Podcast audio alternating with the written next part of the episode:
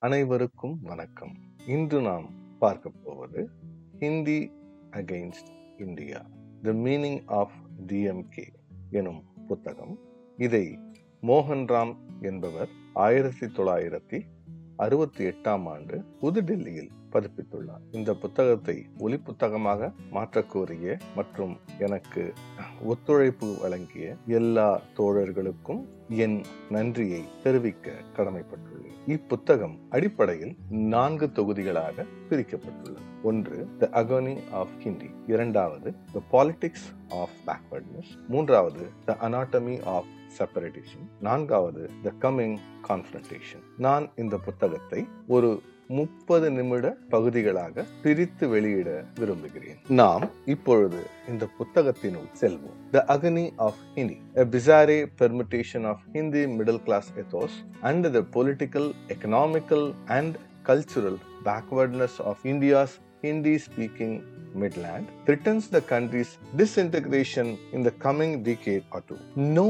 people would accept the status of a second language for their mother tongue. But India's constitution expects 70% of the people to accept Hindi, the language of 30%, as the sole official language of the country. Those who do not speak Hindi are second and third class citizens. Hindi has been India's sole official language since January 26, 1965, because the framer of its constitution willed it so in 1949. Wherever English was allowed to be used in official business, it was by the sufferance of the Hindi Harambam. India's parliament passed the Official Languages Amendment Bill in 1967 to ensure that English continued as an additional language as long as the non Hindi people wanted it. The bill aimed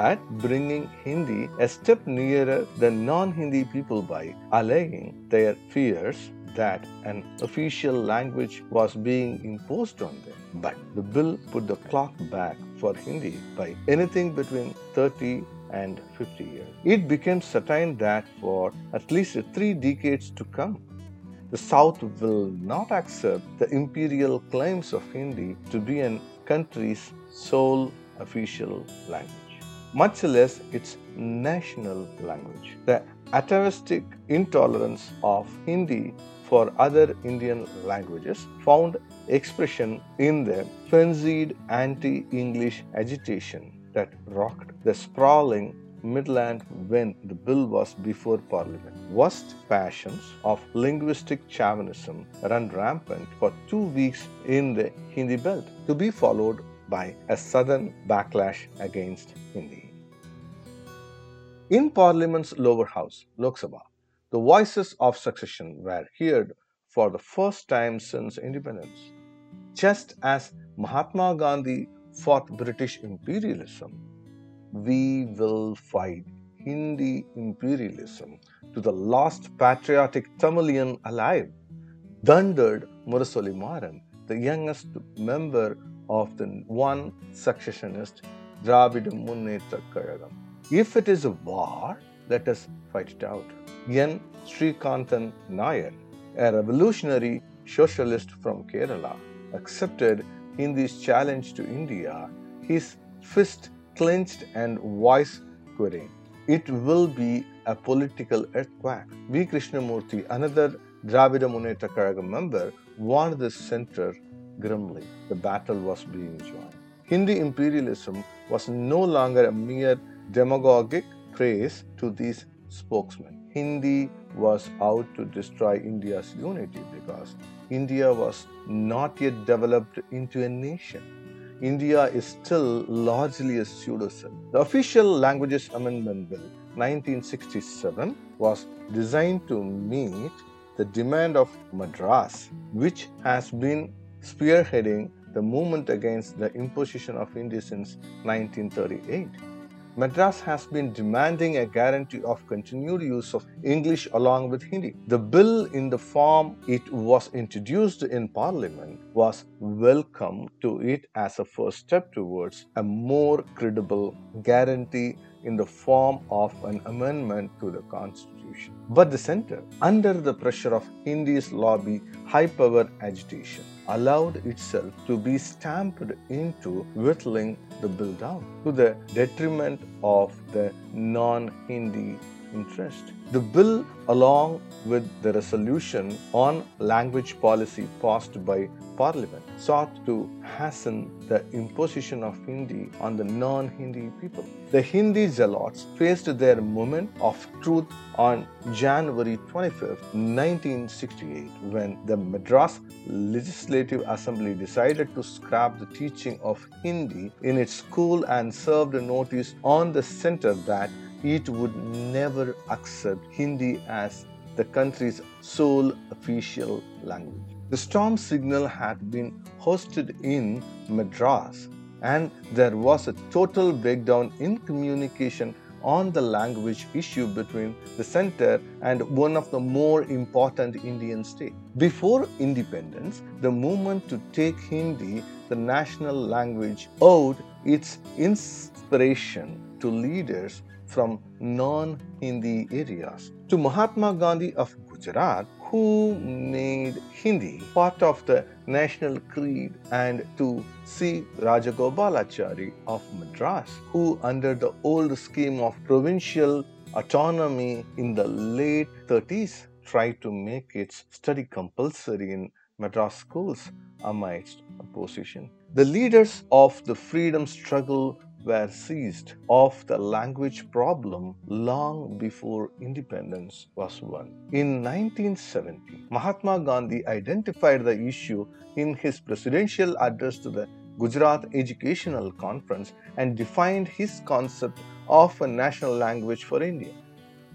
It should be easy to learn for the officials, religious, commercial, and political activity throughout India should be possible through that language. It should be the speech of the majority of people and it should be easy for the whole country to learn it. In considering the question, weight ought not to be put upon momentary or short lived conditions, he said. In this view, English did not fulfill any of the five conditions while Hindi's position was unrivaled in this respect. Thus, Hindi came to be recognized by the Congress stream of the freedom movement as India's unofficial national language or Rashtrabhasha, which was to get official status when freedom came. One of the five conditions, that is, that the lingua franca of the country should be spoken by majority of its people would have been fulfilled only if the condition of Hindi included Urdu. Before India's partition in 1947, Hindi and Urdu together constituted the language of the majority. What Mahatma Gandhi meant by Hindi was Hindustani, which connoted both Hindi and Urdu. For instance, in the 1921 census in United Province, now Uttar Pradesh, there were no separate figures for people speaking Hindi and Urdu because they merged in a common category called Hindustani. There was so in the 1931 census too. In Bihar, in the 1931 census, Hindi included Urdu and there was no separate enumeration of people speaking Urdu or Hindustani. Presiding over the Indore session of the Hindi Sahitya Sammelan in 1918, Mahatma Gandhi explained the position of Hindi and the role he expected it to play. He made no distinction between Hindi and Urdu. His Hindi was spoken in the north by both Hindus and Muslims and was written in either the Nagari or the Persian script. He deplored the tendency to promote a Hindi Urdu controversy and the unreal distinction made between Hindus and Muslims, which was extended to Hindi and Urdu. It is unnecessary for Hindus to reject Persian words and for Muslims to reject Sanskrit words from their speech. A harmonious blend of the two will be as beautiful as the confluence of Ganga and Yamuna and lost forever, he said. With his uncanny instinct for the pulse of the people, he knew that Hindi, or more correctly, Hindustani, could never hope to become the lingua franca unless it found acceptance with the peoples of South who spoke the Dravidian languages. The Dakshin Bharat Hindi Prachar Sabha, set up in 1918 to propagate Hindi among the Tamil, Telugu, Kannada, and Malayalam speaking people, owed its inspiration to Mahatma Gandhi. In 1925, Mahatma Gandhi got the Congress to accept Hindi, that is Hindustani, as its official language and include the propagation of Hindi among the items of its constructive program. One of the main principles of Hindi propagation, Prachar, movement tried to build up was that the lingua franca or the Rashtra Bhasha as it was being propagated and developed would not affect the other regional languages of the country. Mahatma Gandhi never wanted the Rashtra Bhasha to be the medium of instruction or administration in the province where other languages were spoken. The function of the Rashtra Bhasha was limited to making the people who spoke various languages realize their organic relationship with the rest of the India. As a corollary to his language policy, Mahatma Gandhi later advocated the reorganization of province on the basis of language. The Hindi propagation movement in the non Hindi provinces received a new impetus when the Congress formed ministers in several of them after election under the 1935 reforms. The government participated in the Hindi propagation movement along with the voluntary agencies. After the Second World War, when independence was around the corner, the Congress accepted the principle of replacing English as the educational medium. But there was no accord yet on replacing English as the country's official language. Hindi wins. The circumstances in which Hindi in Devanagari script came to be accepted as India's sole official language are relevant to a discussion on the language issue. This decision of the Constituent Assembly in September 1949 amounted to an open repudiation of Mahatma Gandhi's concept of Rashtrabhasha because he was for Hindustani, which permitted the use of either the Devanagari script or the Persian script. Before partition, the independence, it was all right for Congress leadership to have acceptance the theoretical inevitability of Hindustani called Hindi, becoming the sole lingua franca. To the non Hindi sections of the leadership, Hindustani or Hindi meant the same because both the languages were alien to them. Any Indian language, if it could be set up as a symbol against British imperialism, was adequate for them.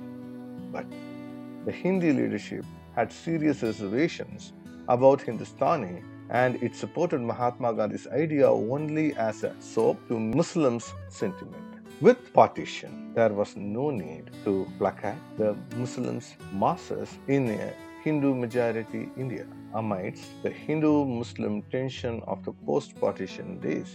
Hindu communalism and Devanagari Hindi won against Hindustani and the Persian script. But the large issue remained whether Hindi should be the sole lingua franca of a multilingual country. The fear of Hindi domination and dictation was running deep among the southern leaders even before partition.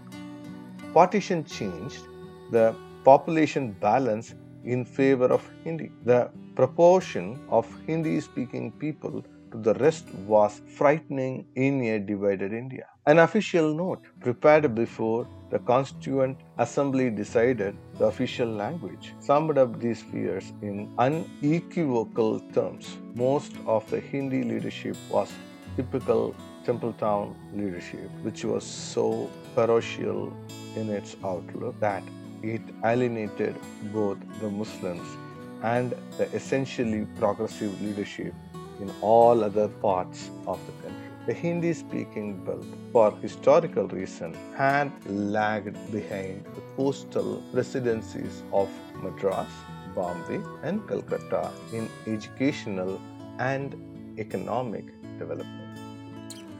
The middle classes of Hindi Midland had a lesser share of the professions and government services under the British rule but had played an active role in the last phase of the freedom movement after Hindi had become the language of Indian nationalism. Conscious of their poor command of English, which the coastal landers were more proficient, and the handicap it imposed on them in their competition for jobs, the Midlanders wanted an early switchover to Hindi as the official language. The Hindi issue no doubt threatened Congress unity immediately after independence.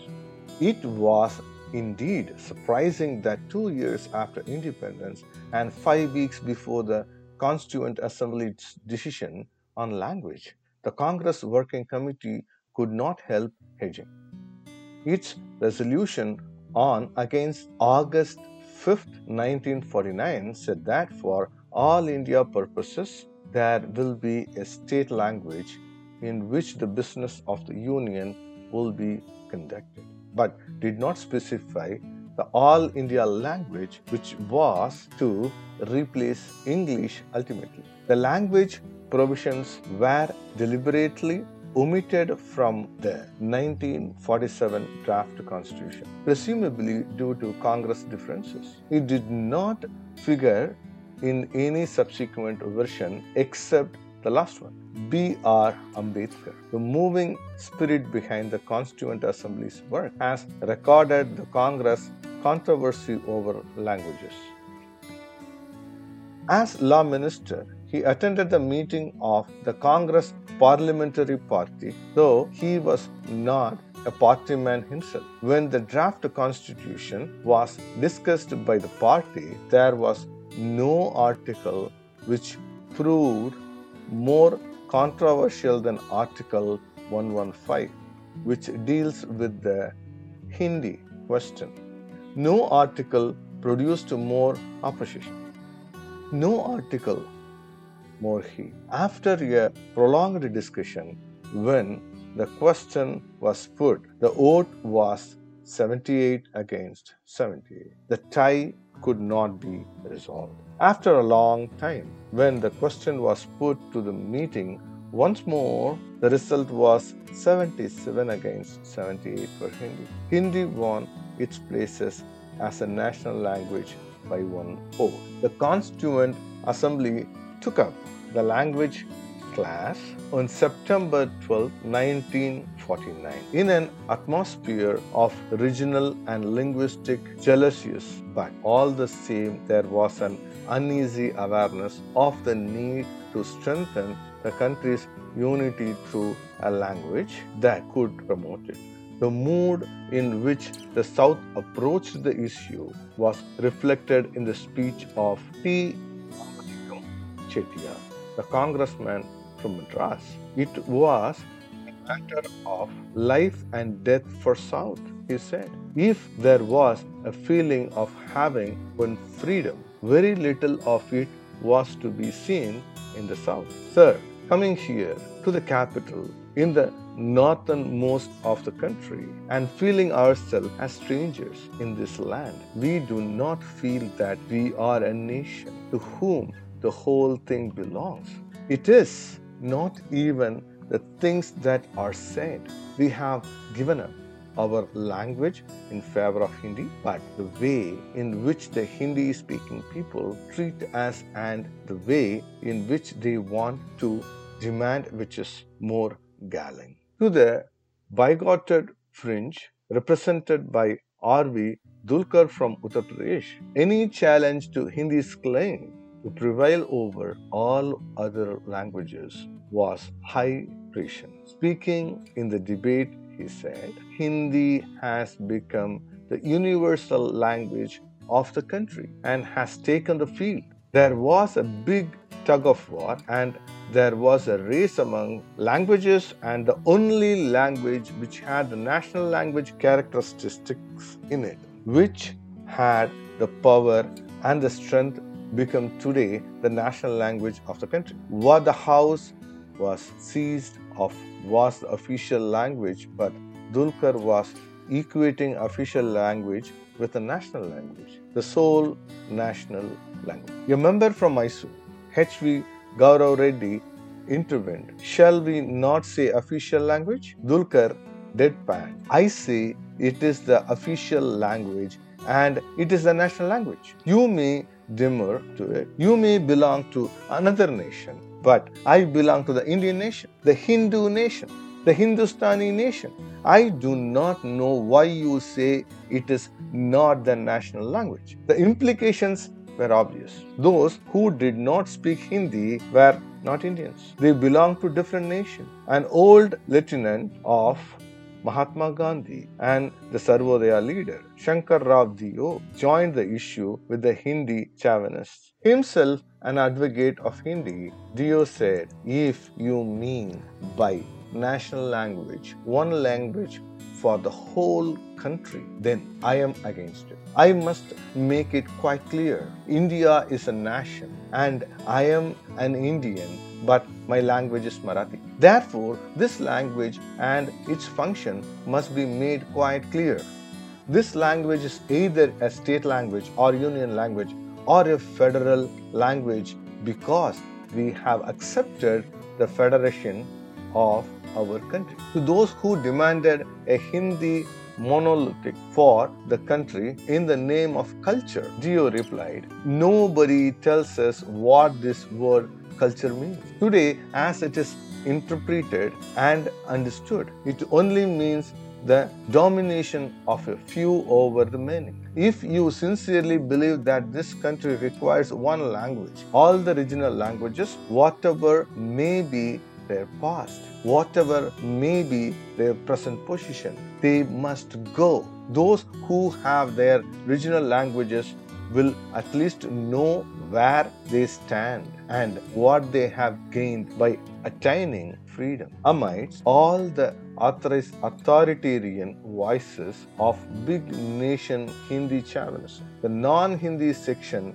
did accept Hindi's claim to be the only unified force in the country. But then the Constituent Assembly, which decided the issue, had not been elected under adult franchise, nor were the members who committed the country to Hindi elected directly even under a restricted franchise. There are other reasons too. P. Subramanian from Madras recalled the circumstances later. It was believed by its Hindis, supporters in the Constituent Assembly, mostly Hindi speaking people, that it alone would be able to help us as a further unifying factor. People in non Hindi areas agreed to accept Hindi, the majority of them with reservation, mainly because of the reactions of the success of a long struggle for political freedom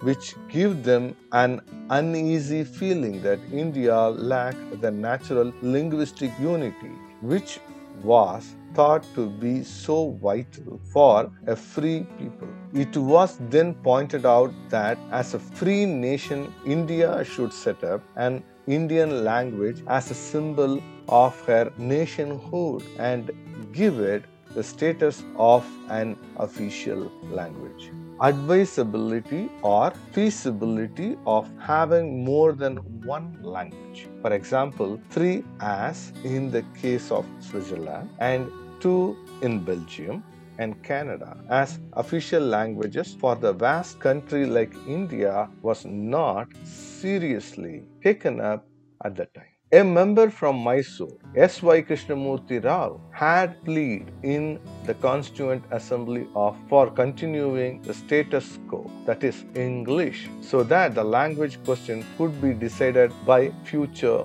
parliament. But it went unheeded. Suniti Kumar Chatterjee sums up the situation. Thus, in an atmosphere of both success and frustration, elation and apprehension, and hope and fear, and very largely at the importunity of the Hindi speaking members of the Constituent Assembly that Hindi was given the place in the Constitution of India as the official language of the Indian Union. With English was an alternative which was due to gradually restricted in stages, also envisaged in the Constitution and ultimately to be eliminated from the public life of India. To Hindi's fanatic, the Constitution is now an immutable document, though it has been amended more times than one can remember, and despite the nagging